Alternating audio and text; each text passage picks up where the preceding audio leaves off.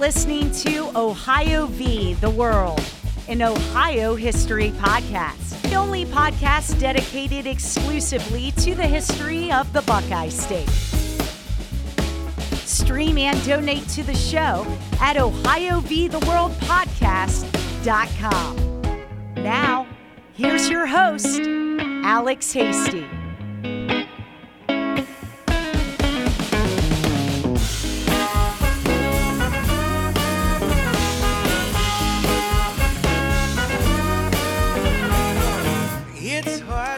Hey guys, welcome back. It's episode two of season two of Ohio v. the World. Today we're going to be going back to the 1830s and we're going to be talking about Michigan and Ohio. It's Michigan week here in Columbus. Ohio State plays Michigan next week in the regular season finale up in Ann Arbor. The greatest rivalry in college sports and arguably the greatest rivalry in all of American sports. Today, we're going to be looking at the border war called the Toledo War and how Ohio and then what was called the Michigan territories. Michigan was not yet a state. They would become a state at the end of this conflict as part of a compromise that's finally reached between the two states and the federal government. But today, we're going to be talking about how the rivalry started, how an actual war existed between the two countries in 1835 and 1836 We'll look at all the cast of characters President Jackson, the two governors of the states, the boy governor Stevens T. Mason of Michigan and Robert Lucas of Ohio, and other historical characters that made their first appearances in, in American history during this weird little war. We're so glad to be bringing you new shows this year. Uh, we've had an amazing response since the launch uh, just a couple of days ago. Um, a great article in the Columbus Alive about about the podcast. So go check that out um, at columbusalive.com. And also, we are appearing on a, another podcast uh, just released this weekend called Whiskey Business. We were on last year before we launched. Uh, Whiskey Business, a really fun show hosted by our friend Dino Tripodis of Sunny 95. He's the morning host down here, and he has his own podcast. We drank a bunch of uh, Upper Peninsula Michigan whiskey.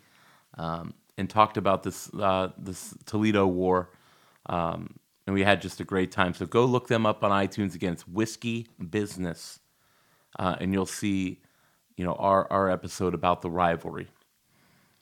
But today our guest is John Shirk. He's a graduate, undergrad, and law school graduate of the University of Michigan. A true Wolverine. John's an attorney up in Grand Rapids uh, and he's very knowledgeable on the subject, and we're glad we got connected with him.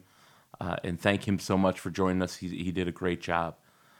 Our beer for the episode today, uh, John sent us down a, a six pack of a beer we've had a lot here in Ohio for many years, but we're going to have a Michigan beer today. And it's right out of his backyard from Bell's. Today we're drinking Two Hearted American IPA from Bell's up in Michigan named for the Two Hearted River in the Upper Peninsula of Michigan that we'll be talking about as part of uh, today's story, part of that Toledo War. It's uh, 7%. It's, like I said, an American IPA, Centennial hops, which a lot of great beers have, kind of a Pacific Northwest uh, hops that they base it out of. Really good beer. Um, and it's been down here in Ohio for years. So I'm not going to tell you where you can go get it. Almost any major bar or tavern is going to have some Bell's Two Hearted that you can try. So, as we always do, we encourage you to grab the beer. Uh, and while you're listening to the episode tonight or this afternoon, uh, grab a Bell's, have a beer with them uh, while you listen to our episode, Ohio versus the State Up North. So, thanks to John again for sending down some Bell's to us. Um, and we're drinking one right now. Michigan and Ohio State, the game, as it's called. I never miss one down here in Columbus. Even made the trip up to the big house to watch it to watch the rivalry in person up there. Miss Ohio v. the World and I have attended the last two Michigan Ohio State games. I've run on the field after many an Ohio State victory over, over the hated team up north. And as we prepare for the latest installment, it reminds me of last year's game when number two Ohio State played number three Michigan right here in my backyard at the Horseshoe. The game goes to double overtime, a game Michigan should have won. They outplayed us. They had critical turnovers in the red zone, um, gave up a defensive touchdown, just made enough mistakes to keep us in the game. And in double overtime, Ohio State trails by three. And on fourth and one, JT Barrett takes a direct snap, runs the ball, and looks to be short. The ball's marked. They go to review, and they look at the spot. The officials are looking at a measurement. It's a great analogy for what we're going to be doing today because it was Michigan and Ohio State that were depending on a line, a measuring line between where Ohio State or where Ohio ended as a state and where Michigan's southern southeastern boundary should be. They reviewed the call and decided that Barrett had just barely made the first down. We went crazy, and on the next play, Curtis Samuel runs it in on the right on the left side. Ohio State wins in double overtime and moves on to the college football playoff. We won't talk about what happened after that, but a great win. And we stormed the field. And Michigan's coach, the complete psychopath, Jim Harbaugh. Our coach, the legend Urban Meyer, and Michigan's coach, Jim Harbaugh, both born in Toledo. Little known fact about today's episode both coaches born in Toledo, both raised in Ohio. But we play you a clip of Harbaugh freaking out after the game. Um, he was just pouting and he's so upset. He's, he's furious with the spot of the ball, the line that Ohio State, he didn't think they had crossed. He thought Michigan was wronged.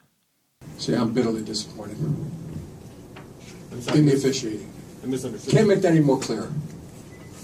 It was not. I, my view on the first down was as it was that short. Okay, Short. Short? What'd you say? Sure. Short. It's outrageous. Bitterly disappointed with the officiating. That's how I feel right now. Thought there was some outrageous calls. Much like that game, our guest today, John Shirk, argued that Michigan was wronged when it came to the boundary, that they were right to, to fight the boundary with the Toledo War, that Toledo should not be in Ohio. Instead of being the fourth largest city in Ohio, it should be Michigan's second largest city, behind the urban hellscape that is Detroit. We'll talk about how Ohio won this measurement as well. We'll ask John Shirk who really did win the Toledo War, the Michigan Ohio War. We'll talk about the famous American historical figures involved, the politics being played back in D.C. that played such a large role in the outcome of the Toledo War. So, without further ado, let's go back to the 1830s for when we first started to not give a damn about the whole state of Michigan. It's episode two Ohio versus State Up North.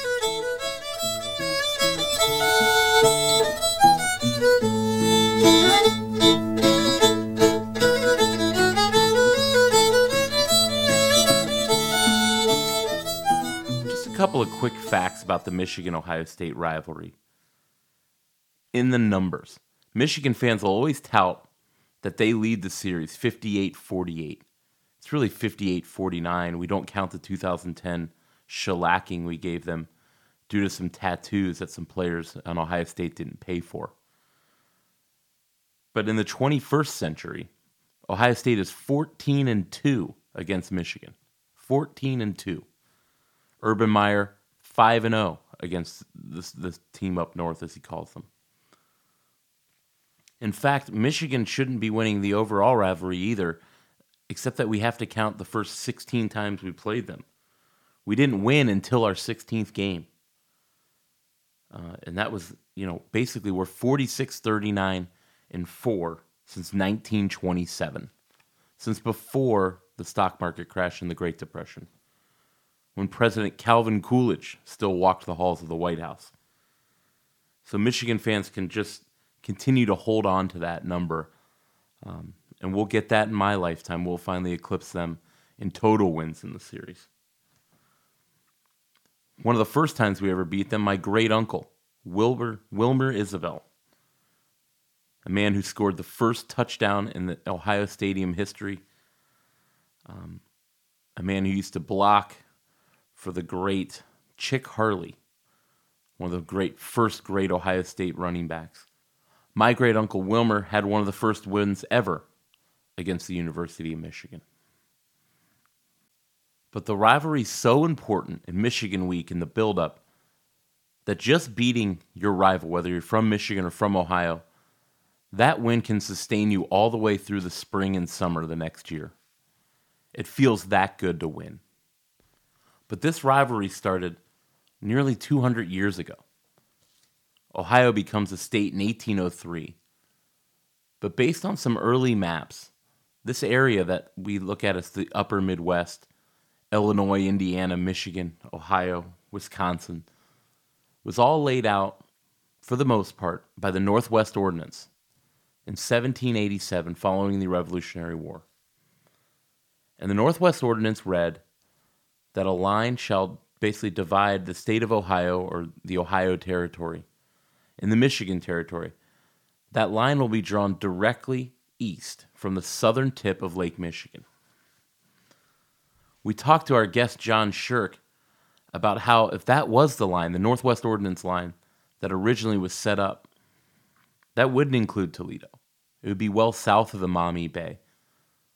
So, how did we go from this original interpretation to Toledo ultimately becoming such an important port for the state of Ohio, the glass city no longer being in Michigan?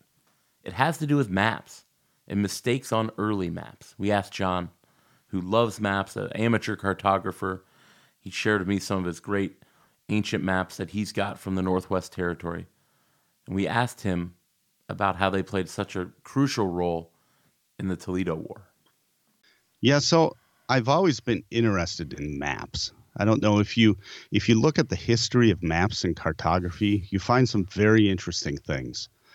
So one of the more interesting things about maps is what's on them and what's left out of them. And if you look at some of the old maps, particularly some of the early maps, the European maps of the New World, they were filled with all kinds of different irregularities. You'll find an island off the coast of California that doesn't exist. When you look at the dispute between Ohio and Michigan over uh, over the boundary line there, it's all based on an early map. The best maps of the day from this part of our country were probably the French maps. They'd been in this area for a lot longer as fur traders and the like from the 1600s. Yeah, especially in Michigan. Especially in Michigan, especially in the northern parts of Michigan. In fact, one of the oldest settlements in North America is located in the Upper Peninsula of Michigan, Sault Ste. Marie, Sure. and that that part of Michigan was was pretty well charted and well known. When you get down a little further south, it was less well known, in fact, and uh, um, the early maps were a little skewed, and so when the Northwest Territory was defined, which outlined the regions of, from which these states were going to be taken, Michigan and Ohio, there was um, there was a line drawn across that was supposed to go from the southernmost part of Lake Michigan all the way across to Lake Erie, and that's the line that's in dispute between Michigan and Ohio at this time. Uh, but the reality was that the early map that Mitchell drew and on which this territory was based was incorrect. It was wrong. It drew the southern point of Lake Michigan almost a full degree north of where it actually sat. Hmm. And had that line been correct, there would have been no question. Ohio would become a state in 1803. They drafted their state constitution and they laid out their own borders. And when they sent to be ratified to Congress, they basically said that a line would extend northwest. So it would actually be a diagonal line instead of the straight line outlined previously. It'd be a diagonal line to just barely include the Maumee Bay and the new burgeoning port of Toledo. We asked John about Ohio's early attempt to sneak Toledo into the state through their own constitution. No, Congress actually they they kind of kicked the can down the road. By the time Ohio had been admitted, admitted into the state, pretty much everybody understood that the original line that was drawn from the southernmost point of Lake Michigan going all the way across would have fallen south of Toledo. And uh, this is something that, according to some of the stories, a, a hunter familiar with the southern part of Lake Michigan showed up in the uh, in Ohio at a time when Ohio was considering its constitution, and convinced them that uh, that in fact the line would have fallen so, south of Toledo. I mean, Toledo so they, would be in Michigan, yeah. And Toledo would be in Michigan, and so they they um, they put this additional clause into the Ohio Constitution that specified that if in fact on a survey the line would have fallen south, then it should be redrawn essentially to to hmm. uh, to go north of Toledo. Following the War of 1812, fought largely in Ohio and Michigan, this line finally starts to become an issue once again.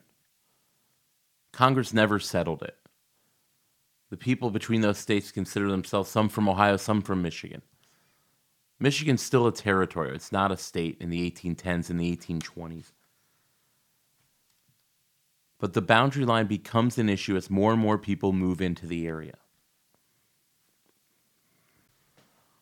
A line is, is ordered by the U.S. Surveyor General Edward Tiffin, a former Ohio governor. How perfect, how convenient that he's going to be the one leading the charge. He has a man named Harris who's going to draw the line. There's other lines like the Fulton line that shows that the southern tip of Michigan, directly across, is much further south than the original maps had shown and does not include Toledo. We asked John about that Harris line, the Edward Tiffin, our former governor's line, that was drawn and how it sets up what became known as the Toledo Strip. Well, Tiffin's an interesting character because he's the first governor of the state of Ohio. Right. Uh, so earlier, obviously, he uh, uh, a friend of the soil, and later when he takes on the role as the surveyor of uh, the Northwest Territory, he then is is able to uh, specify pretty directly how he wants that line to be drawn. And he does this. He hires Harris to draw the line and bring a survey crew through and instructs him to make sure that the line is drawn north of Toledo. And that's exactly what Harris then proceeds to do. We've got these two lines. We've got the Harris line and the Fulton line, which is coming, you know, just as the Northwest Territory says, and those that area in between is called what? Yeah, that's become known as the Toledo Strip. Okay, and that's what you and I are fighting over. Yeah, exactly. and and and really, nobody was all that interested in in much of what was uh, west of Toledo. It was mostly a fight about Toledo. The Toledo Strip, this five to eight mile uh, strip of land, north and south, that included the city of Toledo, all the way west to the Ohio Indiana border a 468 square mile area. And in the 1820s, this area becomes valuable.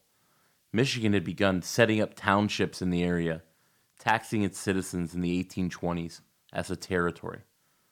But Ohio wants that land, and they want it. It's a great question. Why all this fighting over Toledo? Who cares? You might say that now, but back then, there's something called the Ohio Erie Canal you really didn't move things on land. You moved goods and everything, people even, really largely moved over water. And when the Erie Canal out of Buffalo connects to Cleveland, the next connection that gets you into areas like Illinois and Indiana, all the way down to the Ohio River in Cincinnati, which can get you to the Mississippi all the way to the west. It goes through Toledo. There's still 11 million tons of goods shipped out of Toledo every year. But a lot of money goes into building the canal. And Ohio investors want to have that major port city be in Ohio. Toledo suddenly becomes more and more important It slowly begins growing. And with all these competing boundary lines that have been drawn, now we've got a problem. We asked John about the Erie Canal and its role in the Michigan Ohio War? So the the Erie Canal um, was recently completed in in in part enough to be able to uh, transport goods directly from the Hudson River in the east all the way over to the far eastern part of Lake Erie. Importantly, without having to deal with Niagara Falls and the change in elevation between the Great Lakes, which really it, it made it impossible to um, to ship goods without offloading them off of ships and mm-hmm. then unloading them back up again or portaging or something like that. So it it it greatly increased the available um, the ability of movement of goods from the East Coast into the uh, what was then the West. Toledo becomes a gateway to the West at that point.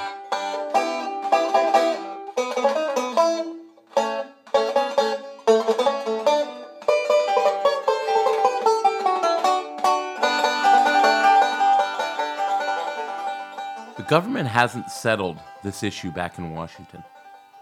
But as it begins bubbling up during President Andrew Jackson's first and into his second term beginning in 1833, we see the appearance of, of Robert E. Lee for the first time in American history. First in his class at West Point, from a prominent Virginia uh, military family, Lee would end up marrying the granddaughter of George Washington. For the Army Corps of Engineers, is called upon to draw a line, the new line, that's going to settle this once and for all. Jackson also asked for an opinion from his US from his Attorney General Benjamin Butler. We asked John about the federal government's early attempts in the 1830s to settle the debate about the Toledo Strip of a man that would become known as General Lee. Well, he based his finding on this third survey and essentially in favor of uh, Michigan that the really the Fulton line should be followed. The the Robert E. Lee line. Exactly. So Lee is a surveyor with the U.S. Army Engineer, and uh, he is called upon to help with with the third of three surveys that were conducted. And this one was supposed to try to resolve the difference between the Harris line and the Fulton line, uh, and it it was later in the game, uh, and so he actually worked on that on that survey line. So he walked from from you know kind of the corner of Indiana, Michigan, all the way to Toledo, or what? Well, yeah, he worked on the survey line all the way across, and it turns out that the survey he worked on um, more closely followed the Fulton line, and I guess that's the first time, the first time, and probably the last time that he ends up siding with the North. We can't go any further in the story without talking about the two prominent leaders of both Ohio and Michigan. We start with Robert Lucas, Ohio's governor, the man for which Lucas County would be named in just a few short years. Lucas County being the, the county in Ohio where Toledo is located. Robert Lucas was a political veteran. He was not to be trifled with. Rough and tumble politics back in the old 1820s and 1830s of, our, of the old republic. And Ohio was the West. It was still frontier country. We had cities like Chicago, uh, Cincinnati, uh, some of the cities in the southeast, like Marietta, had grown. Places like Columbus and Cleveland were still very young. But Ohio was a growing power in the United States. By 1840, we'd actually have our first president from Ohio. It's becoming a place for shipping. It's becoming a place where everyone seems to be going, the Ohio craze, as everyone moves out west to start a new life. Ohio had clout. It had clout with a governor like Robert Lucas that Michigan didn't quite have. Michigan's governor is fascinating. We talked to John a lot about Stevens T. Mason, the boy governor, as he's known. He's called the boy governor because he becomes the governor of Michigan at 24. Where were you when you were 24? I was still in law school doing God knows what. But Stevens T. Mason became the governor of the Michigan Territory appointed by General Jackson. We asked John about the boy governor. How do you become a governor at the age of 24? That's a record that's not going to be broken anytime soon. Well, his story is an interesting one. Like so many of the prominent families of his day who lived in that area, he's actually not from Michigan.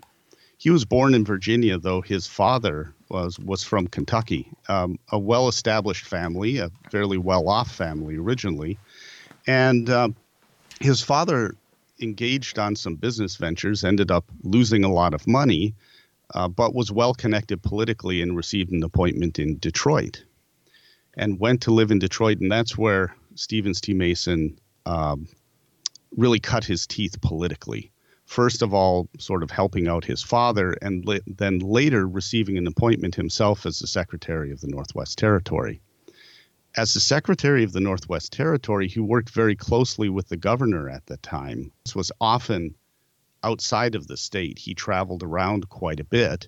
And while he was out, Stevens Mason had the opportunity to sort of stand in his stead. Mason becomes governor at the age of 24, following the death of Governor Porter. Porter, who, uh, as John said, would very rarely be in Michigan, happened to go back to Detroit during a cholera outbreak, just his luck. And he drops dead. He's still buried in Detroit today.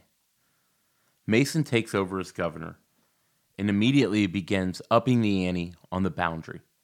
The debate, and that's all it was at this time, the debate over the Toledo Strip moves to Washington, and it becomes a problem for President Andrew Jackson. Old Hickory, in his second term, is plagued and beset by complaints over this uh, over this dispute. Jackson knows the Mason family. He knows Stevens uh, Stevens T. Mason's father. He's the one who put him out in Michigan to become the secretary, the number two in the territory in the first place. He holds young Stevens in, in a high regard. But he also has a lot of pressure from the Democratic Party and, and people in D.C. for Ohio. Ohio's a state. We're fully operating in D.C. with senators and representatives. And we represent a constituency that had narrowly voted for President Jackson something that he didn't want to lose in the upcoming 1836 election. Although he wouldn't be running, his handpicked successor, Martin Van Buren, would be. Jackson was, was torn. He didn't know what to do. We asked John about Andrew Jackson and his approach to this conflict, the Michigan Ohio War. Well, it in fact, if you look at the entire history of the dispute here, there there's a lot going on in the background. There's far more going on than simply a boundary dispute that happens because of an error on a map. Although that's that's obviously what. Um, without that error, you wouldn't have this kind of a you wouldn't have this kind of an issue. But uh, Jackson had just won an election and was interested in running for a second term as president. Ohio was a, a, very important state at the time that had narrowly gone with Jackson in the previous election. He really did not want to upset the electorate in the state of Ohio at that time. He, there were a number of friends of President Jackson on both sides, uh, some who sided with Michigan and some who sided with Ohio. So he was trying to find a solution that both sides could live with. As pressure begins to ramp up, talks of building militias, sending them to, to claim the land is all all the talk in Columbus and up in Detroit. The people in Toledo were very confused. We asked John, did they consider themselves Michiganders or Ohioans? Well, it's interesting because both Michigan and Ohio tried to assert uh, governance over the territory, and they did it in different ways. So, um, in parts of the territory where Michigan clearly had control, Michigan would control the uh, the public offices by day, and at sometimes um, judges and the like would go and hold court in these offices by night. It seems that the city of Toledo, though, mostly felt that it was part of Ohio or should be part of Ohio. And if that were not the case, then some of the subsequent um, attempts by Michigan and by Stevens Mason to uh, bring militia into Toledo in order to take control wouldn't have been necessary. The boy governor takes a bold first step when he enacts what's called the Pains and Penalties Act, which basically makes it a jailable offense for anyone who's seen to be in the Toledo area showing allegiance for Ohio, voting in Ohio election, paying Ohio taxes, holding oneself out to be a citizen of the state of Ohio. And he does begin to arrest people. This Pains and Penalties Act we asked John about and how it really is the galvanizing force to start the Toledo War in 1835? Well, it was Mason's attempt, obviously, to enforce jurisdiction over the disputed area. And again, it wouldn't have been the sort of thing that he would have needed to do had Michigan actually um, had effective authority over the entire area. Right. Wouldn't have been necessary to do that. Uh, but it, it, certainly raised the ire of Ohioans. Mason Mason was committed to enforcing it with whatever means were necessary, including arresting people, and that's exactly what he set about to do. Things just got real. People are going to jail over whether they consider themselves a Michigander or an Ohioan. Militias begin to be raised. Governor Lucas is not going to give in to this petulant child up in the Michigan territory. He's been through tougher political battles, battles than this, and he decides to raise a militia, and he raises $300,000, which at that time was a huge sum of money, to raise a militia to go and reclaim the Toledo territory. But Mason's not to be undone. He says that we will give you hospitable graves. That's what he says to, to the to the oncoming Ohioans. And Mason in the Michigan legislature raised three hundred and fifteen thousand dollars. They won up Lucas, and men in both states began to be armed.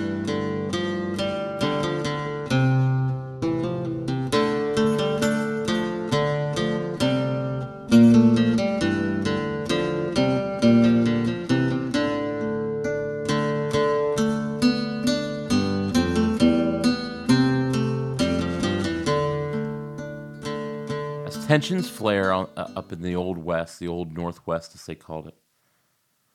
The battle rages as well in the halls of Congress, in the White House. Back in D.C., everyone's got an opinion on what should be done. People who want a strong central government want the government to step in and settle it. They want Jackson to take care of it. Then you have people like John C. Calhoun, the famous senator from South Carolina, the great nullifier, who believes it's all a states' rights issue and it's a hands off. One of the most famous quotes about this entire thing is from our seventh president, John Quincy Adams, president from 1825 to 1829. He beat Jackson in a very controversial 1824 election. Quincy Adams has gone and he's become a congressman from the state of Massachusetts, the only president to become a congressman following his, his years in the White House. We asked John just what was Quincy Adams' view of this, the great orator, and what was his famous quote that Michiganders still hold on to today as proof that they were in the right.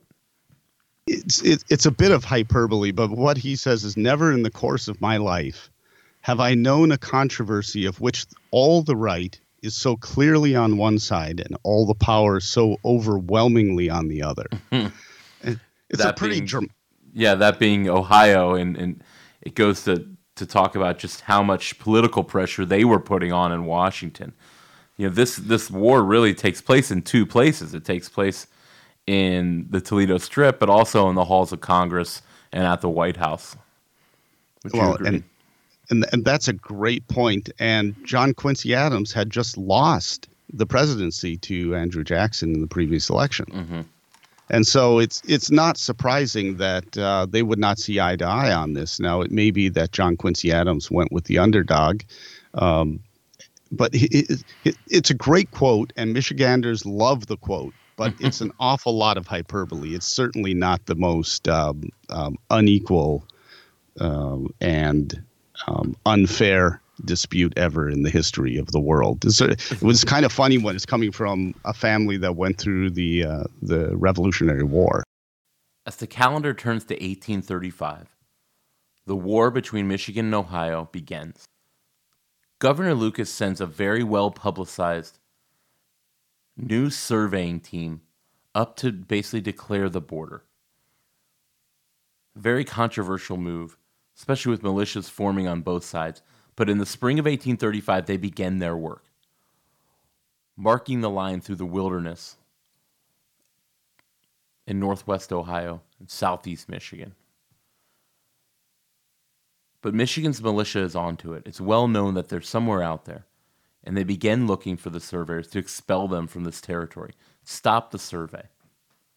And it's at a place called Phillips Corners as 50 members of the Michigan militia slowly creep up with their muskets through the woods upon the unsuspecting Ohio survey team.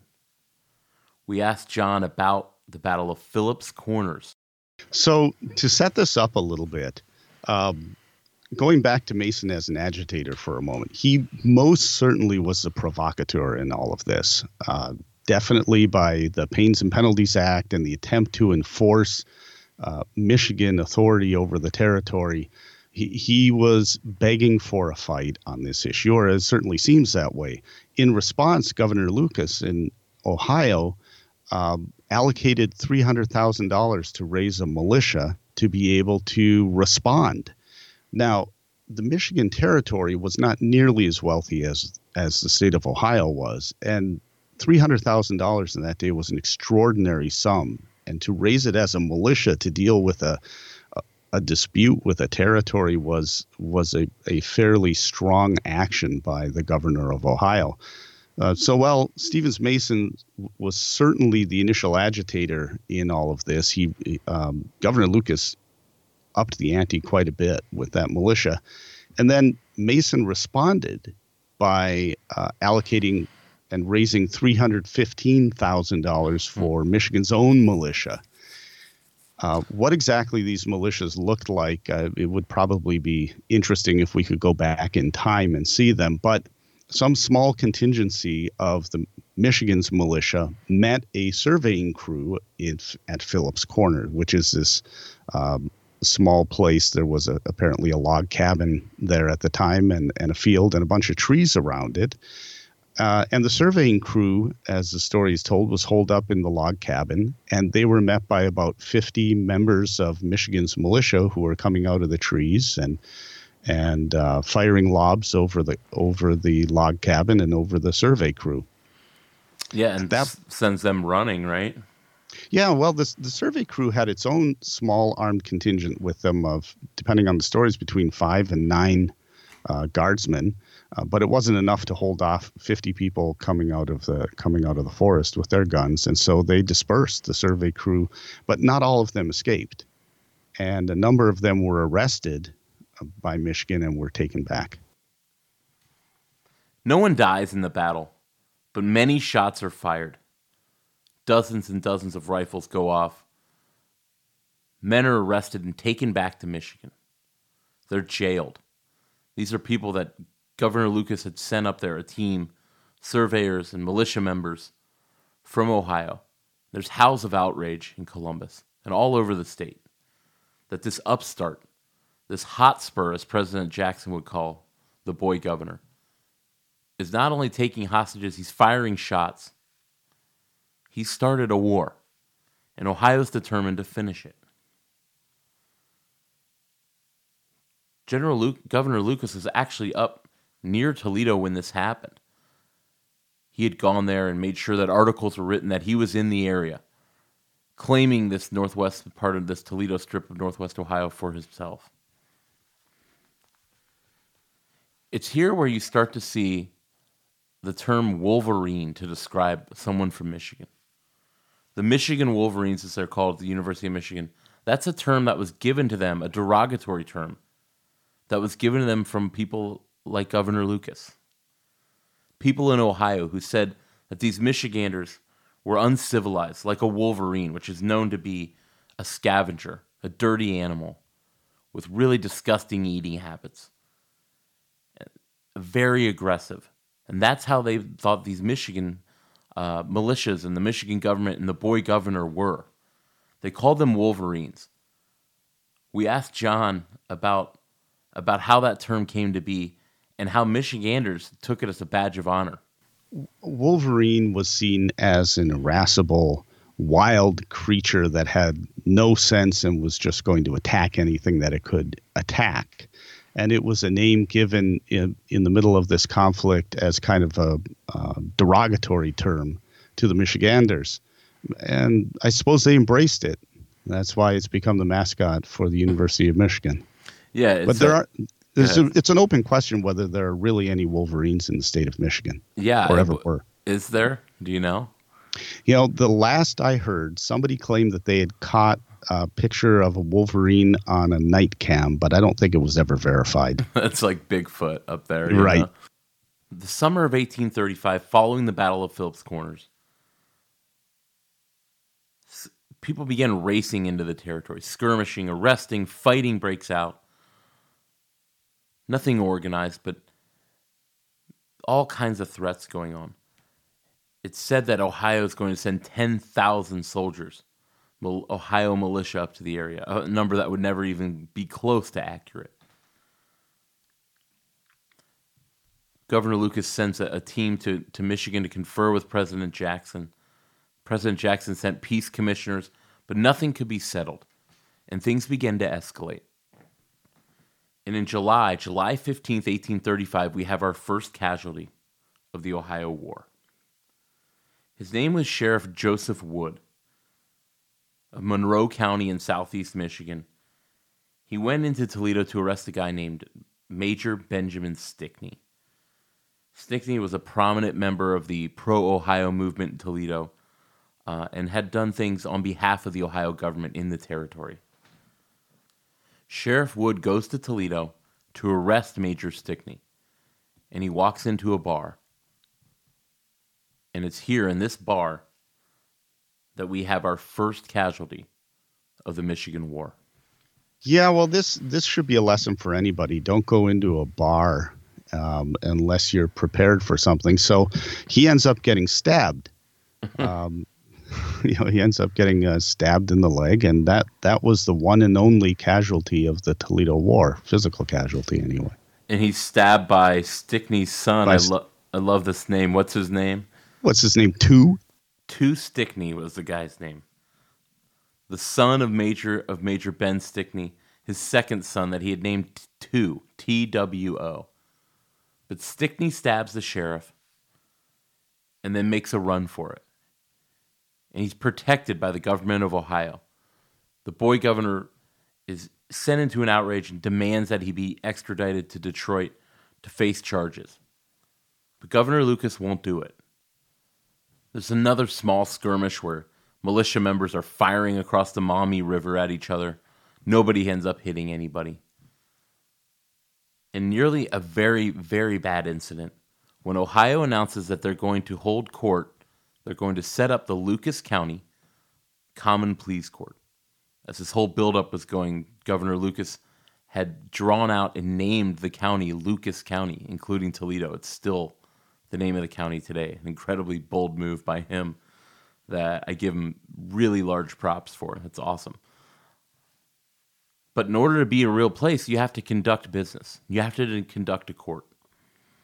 You have to swear in members of the local government, appointed or otherwise.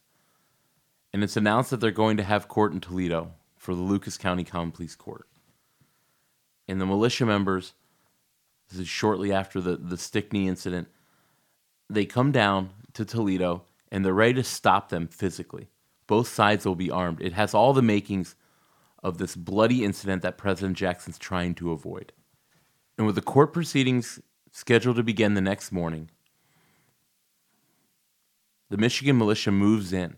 As the sun comes up, they move into the courthouse in Toledo and find that nobody's there. The Ohio representatives, in a genius move, had gone in in the middle of the night and at midnight held Co- Lucas County Common Pleas Court, had made a record of the proceedings and filed it, and were gone before the militia arrived.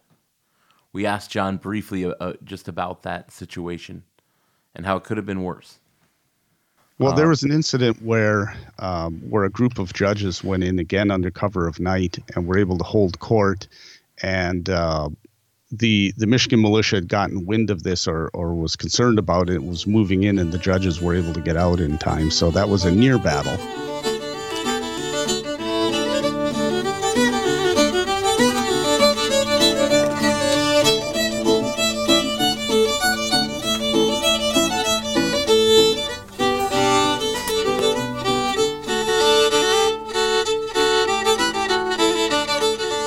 Meanwhile, in D.C., Andrew Jackson's had enough.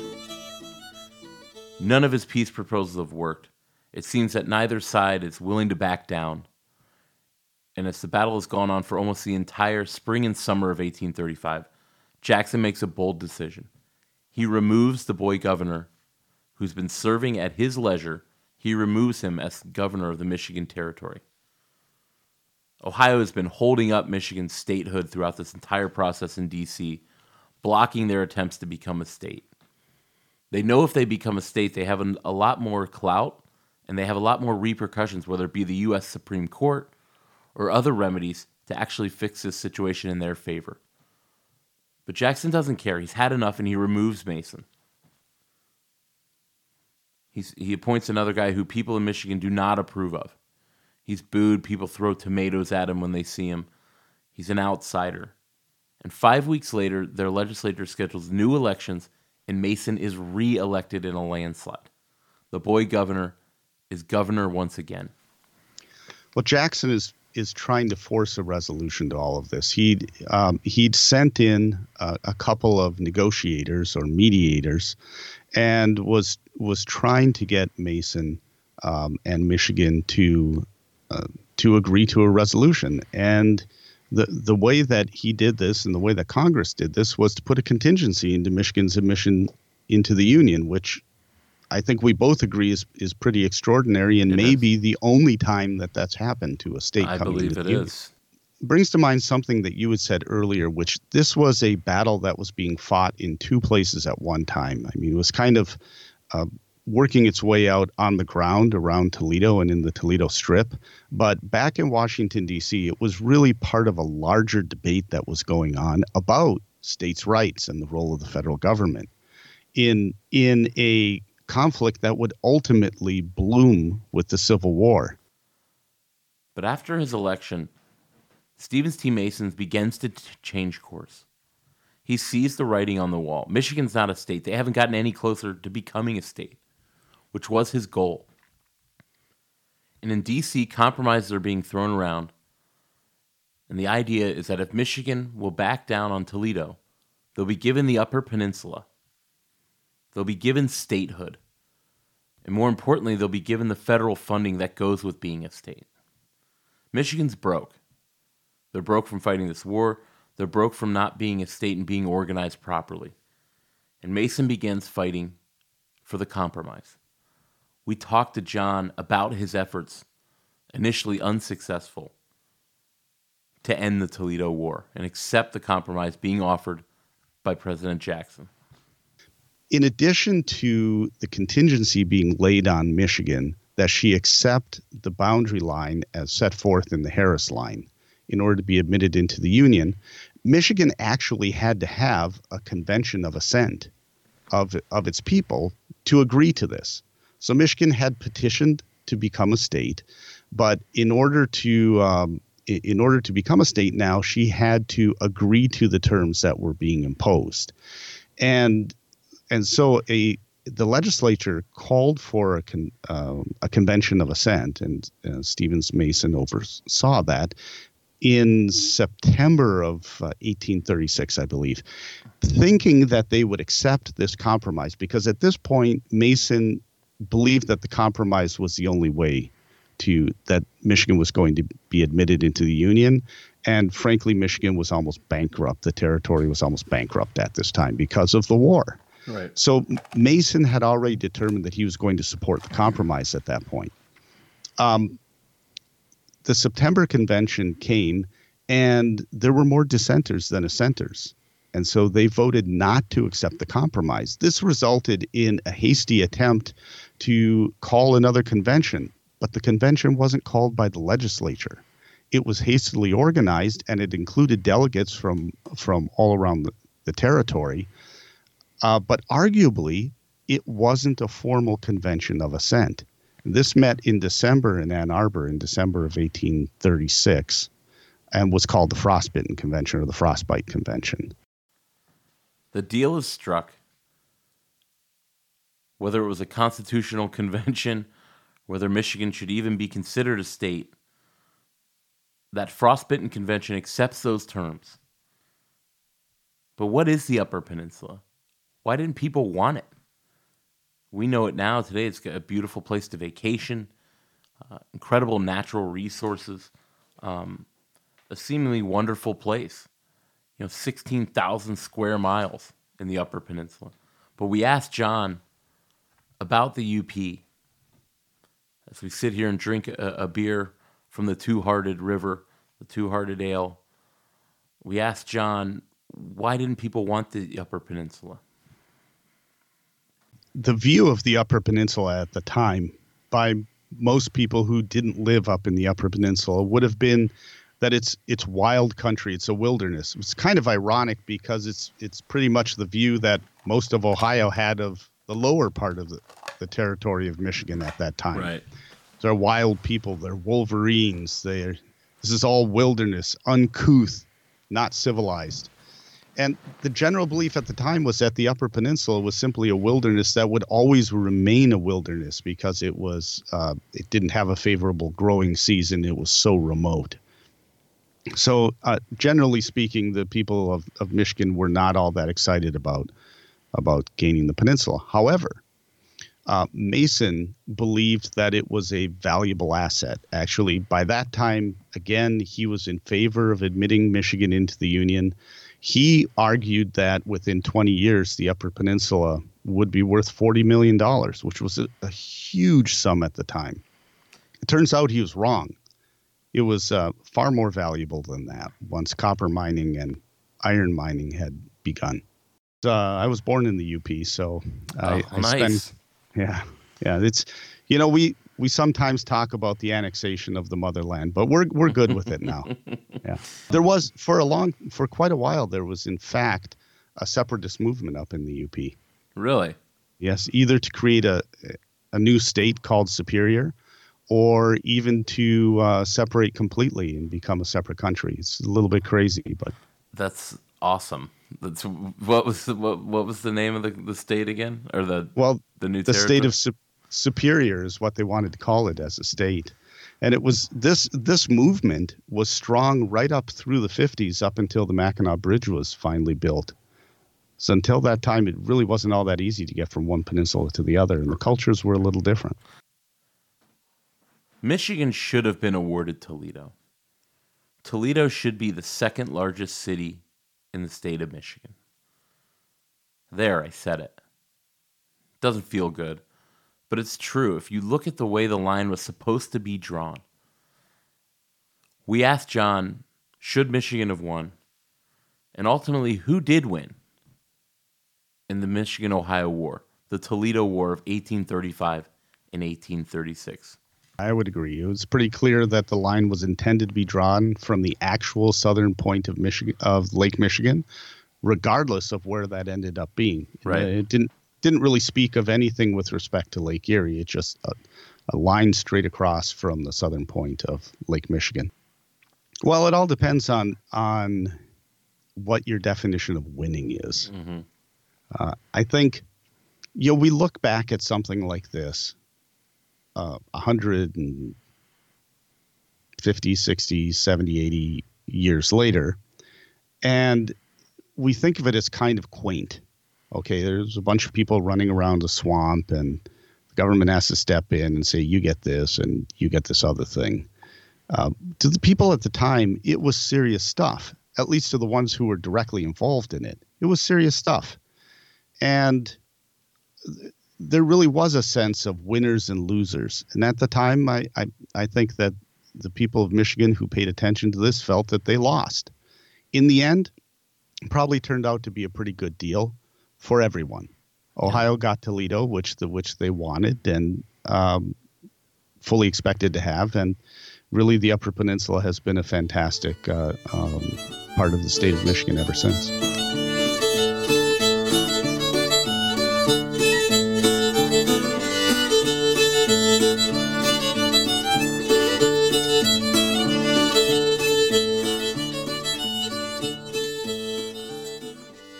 Is set. Toledo and the Maumee Bay are part of the Buckeye State. Michigan ends up being very successful at the Upper Peninsula. Tourism these days, but also logging, the copper mines, all those things that ended up fueling the industries and the factories that made Michigan such an economic powerhouse in the 20th century. A lot of those come from the Upper Peninsula. Stevens T. Mason would, would go on to die early at 31. Died from an illness and really died um, shamed politically. He was Michigan's first governor. He made them, he made them a state in 1837. Unfortunately for Mason and Michigan, the year they become a state is also the year of the Panic of 1837, a major economic disaster throughout the country that strikes the new state of Michigan very hard and Mason, in an attempt to get the state some money, ends up losing some of the money he borrowed on a trip to New York. These state funds, they ultimately turn up, but the damage is done. He's disgraced and moves to New York with his new wife, a, a New York socialite, uh, and again dies at the age of 31. There are ways to remember the Michigan Ohio War all over. We asked John about it. But there's places like Tiffin, Ohio, in northwest Ohio, Lucas County. Um, and there's markers along the border as well. We asked John, what are ways that people can can still remember um, the Michigan Ohio War today and the battle for the Toledo Strip? If you go through the Toledo Strip, um, the one that I visited is at the Battle of Phillips Corner. So part of my interest in all of this is my daughter did a National History Day project on the Toledo War when she was in eighth grade. That's right. Yeah, you told me that.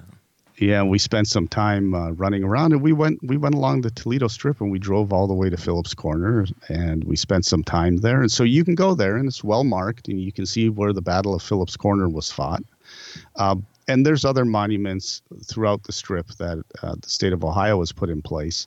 One of the more interesting ones to go and visit is the marker 70 on the eastern the easternmost boundary point marker 70 um, which is on something that michiganders call the lost peninsula.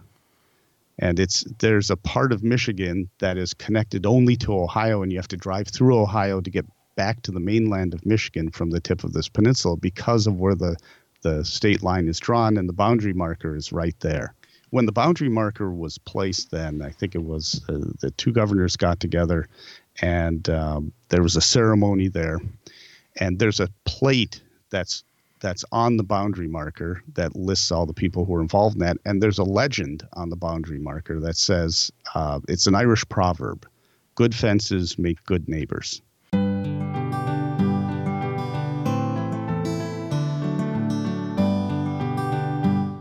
From Garfield's tomb to the Serpent Mound, from the big cities to the river towns, first in flight making history. There's so many books you need to see. I like reading,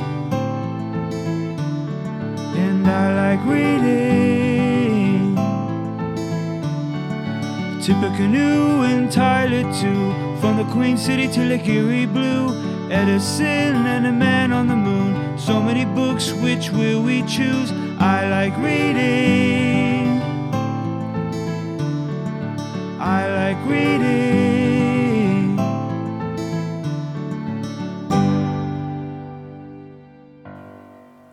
Our book recommendation for today is The Toledo War by Don Faber. The Toledo War, the first Michigan Ohio rivalry.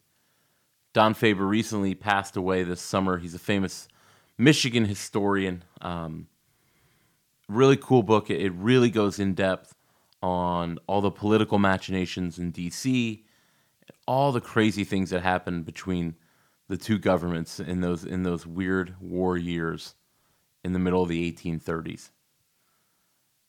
So check out Don's book, written in 2008. Uh, like I said, he recently passed away. He has another book about Stevens T. Mason uh, that's also worth checking out. Um, so check that out. The Toledo War by Don Faber, the first Michigan Ohio rivalry. That's going to do it for today. Thank you so much to John Shirk, our Grand Rapids attorney, getting it done for us for sending down the Two Hearted American IPA uh, and just knowing his stuff and being ready to go. Um, and we had to have a Michigander on to balance it out. So I really appreciate John's work he was a great guest to talk about a, a really cool subject, a little known subject, the Toledo War. again, check us out on the podcast Whiskey Business. We talked about this Michigan Ohio war while we put down a few Michigan whiskey glasses with our friend Dino Tripodis from Sunny 95 at radio, FM station here in Columbus. Uh, again, they're on iTunes. They're all over their podcast called Whiskey Business. They've got some great shows. And you can go back and listen to uh, our first appearance on that show back in March when we talked about prohibition with Dino and why it's Ohio's fault. Thank you guys so much for joining us. It's been episode two. Our next episode, we're going to have another guest back for uh, a repeat visit. Beth Weinhardt from the local history museum up in Westerville, Ohio, is going to talk to us about Agnes Meyer Driscoll and the Code Girls of World War II. Agnes Meyer Driscoll, the probably preeminent American code breaker in World War I and World War II. Her little known life slowly coming to light thanks to the efforts of Beth Weinhardt um, and some other historians recently about the female cryptologists in the U.S. Army and Navy uh, in World War One and Two. Uh, really cool story. It's going to be one of my favorite episodes for sure. We we met with her a couple weeks ago, uh, and we can't wait to get that one out to you. That'll be episode three, Ohio versus espionage.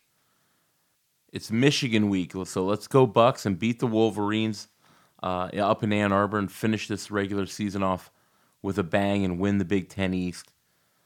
Really looking forward to the game and looking forward to yet another victory to go 15 and 2 against the Wolverines in the 21st century. Thanks so much again to John for joining us. Uh, rate and review the show, guys. We don't have nearly enough reviews. Um, we will read your reviews on the air. So if you review the show on iTunes, we will read it. I promise. Don't forget, we got T-shirts for sale, twenty bucks. Email the show, send me a Facebook message on our Facebook page.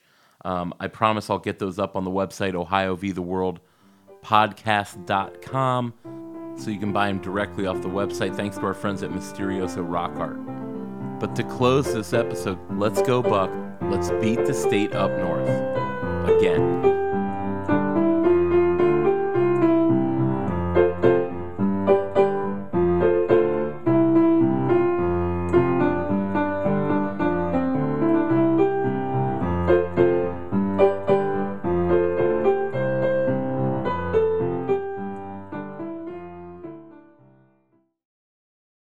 Around 10,000 BCE, families and tribes of the ancestors to the people of Britain would arrive in the southern part of the island after crossing from land that bridged from Europe. The Welsh built houses, communities, kingdoms, and continued to survive through Romans, Saxons, Danes, and Normans. The language and culture influenced by these sources continued to change and thrive, becoming ancient and modern at the same time. Join me as we travel through the history, meeting the kings, queens, nobles, and everyday people that create and grew modern Wales from the seeds of the ancient past. Croeso, and welcome to the Welsh History Podcast.